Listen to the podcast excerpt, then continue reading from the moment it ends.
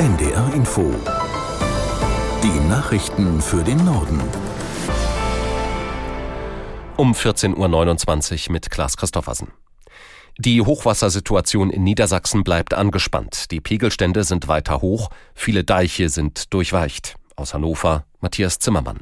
In Lilienthal bei Bremen zum Beispiel. Da drohte ein Deich zu brechen. Das konnte verhindert werden. Die Lage sei aber weiter ernst, heißt es aus dem Krisenstab. In zahlreichen Gebieten Niedersachsens übersteigen die Pegelstände weiter die höchste Meldestufe. Mehrere Orte bereiten sich vor zu evakuieren. In der Gemeinde Langelingen im Kreis Celle, nördlich von Hannover, mussten in der Nacht etwa 120 Menschen vorsorglich ihre Häuser und Wohnungen verlassen. Weiterer Regen in den Hochwassergebieten könnte die Lage noch einmal verschärfen. Laut deutschem Wetterdienst könnten bis morgen früh im südlichen Niedersachsen vereinzelt 20 bis 30 Liter Regen pro Quadratmeter fallen. Insgesamt wird in den nächsten Tagen aber nicht mehr so viel Regen wie um Weihnachten erwartet. Niedersachsens Regierung ruft angesichts des Hochwassers und der hohen Belastung für die Einsatzkräfte dazu auf, in den betroffenen Regionen auf das private Silvesterböllern zu verzichten. Umweltminister Mayer sagte, so könnten weniger zusätzliche Einsätze anfallen. Auch Innenministerin Behrens wies darauf hin, dass bei den Einsatzkräften die Sorge vor einer Doppelbelastung zum Jahreswechsel groß sei. Ein landesweites Verbot gibt es nicht. Bislang haben das nur einzelne Regionen angeordnet, darunter die stark überschwemmte Gemeinde Lilienthal im Kreis Osterholz sowie Bremen für die Ortsteile Borgfeld und Timmersloh und Teile von Oberneuland. Der jüngste russische Luftangriff auf die Ukraine war nach ukrainischen Angaben der größte seit Beginn des Krieges. In der Nacht habe Russland 158 Drohnen und Raketen abgefeuert, teilte die Armeeführung mit. Landesweit sind nach neuesten Angaben mindestens 22 Menschen getötet und mehr als 100 weitere verletzt worden. Aus der NDR Nachrichtenredaktion Pascal Küpper. Luftalarm in der Nacht und heute früh in der ganzen Ukraine. Schwere Schäden und Explosionen werden zum Beispiel aus Kharkiv gemeldet, aus Lviv und aus der Hauptstadt Kiew. In Odessa geriet ein Hochhaus in Brand.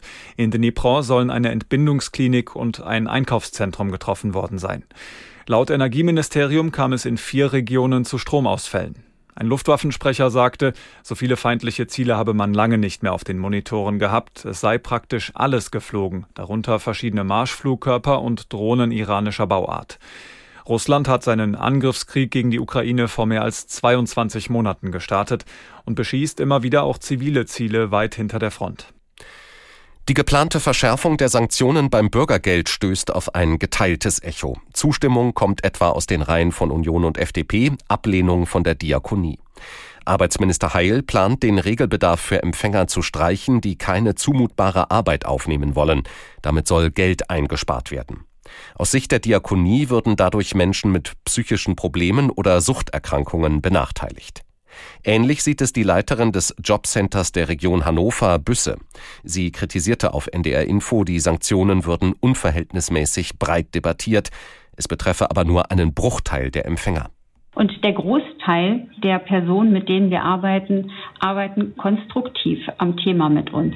Was man äh, an der Stelle berücksichtigen muss, ist, dass es langwierige Prozesse sind. Es ist ähm, nicht davon auszugehen, dass äh, Personen, die vielfach belastet sind, äh, kurzfristig mit schnellem Erfolg in den Arbeitsmarkt einmünden.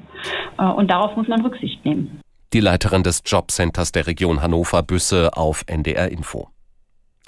In der bayerischen Stadt Passau ist in der Innenstadt ein LKW in eine Fußgängergruppe gefahren. Dabei kam eine Frau ums Leben, fünf weitere Personen wurden schwer verletzt ins Krankenhaus gebracht. Nach Polizeiangaben war der 63 Jahre alte Lkw-Fahrer an einem haltenden Fahrzeug vorbeigefahren und hatte dabei die Gruppe erfasst. Die Polizei geht nicht von einem Anschlag aus. Ein Namensforscher hat die beliebtesten Vornamen des Jahres für Neugeborene veröffentlicht. Knut Bielefeld aus Ahrensburg bei Hamburg hat dafür fast 300.000 Geburtsmeldungen aus ganz Deutschland ausgewertet. Jan Busche aus der NDR Nachrichtenredaktion über die Top 3 Namen in diesem Jahr. Fangen wir mal hinten auf dem Treppchen an. Drittbeliebtester Name war bei den Mädchen Sophia und Elias bei den Jungs. Platz 2 geht an Emma und Matteo und Platz 1 bekommen wie im letzten Jahr Emilia und Noah. Der Namensforscher Knut Bielefeld sieht zwei Trends. Es werden zunehmend Unisex-Vornamen gewählt, die für beide Geschlechter gelten. Quinn oder Taylor sind beliebte Beispiele. Außerdem sind beliebte Namen aus der Nachkriegszeit im Kommen wie Erwin, Kurt und Gerda. Noch ein Blick in die jüngere Geschichte der Babynamen-Hitliste. Vor 20 Jahren waren Anna und Jan auf Platz 1. Beide Namen tauchen jetzt gar nicht mehr in den Top 10 auf. Und vor zehn Jahren waren Mia und Ben am beliebtesten. Das waren die Nachrichten.